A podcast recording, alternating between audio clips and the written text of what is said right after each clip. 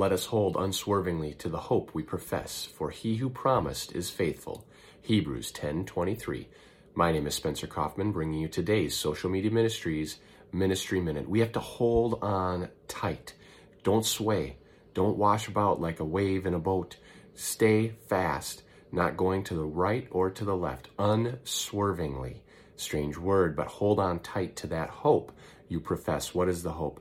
You profess the hope in Christ Jesus, that you believe he is the Savior, the Lord of your life, the Son of God, the only way to heaven. Hold on tight to that.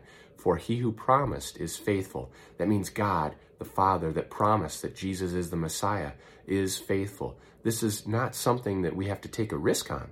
This is a sure thing. It is the truth. So hold on unswervingly. Jesus Christ is Lord, the Son of God. God is faithful.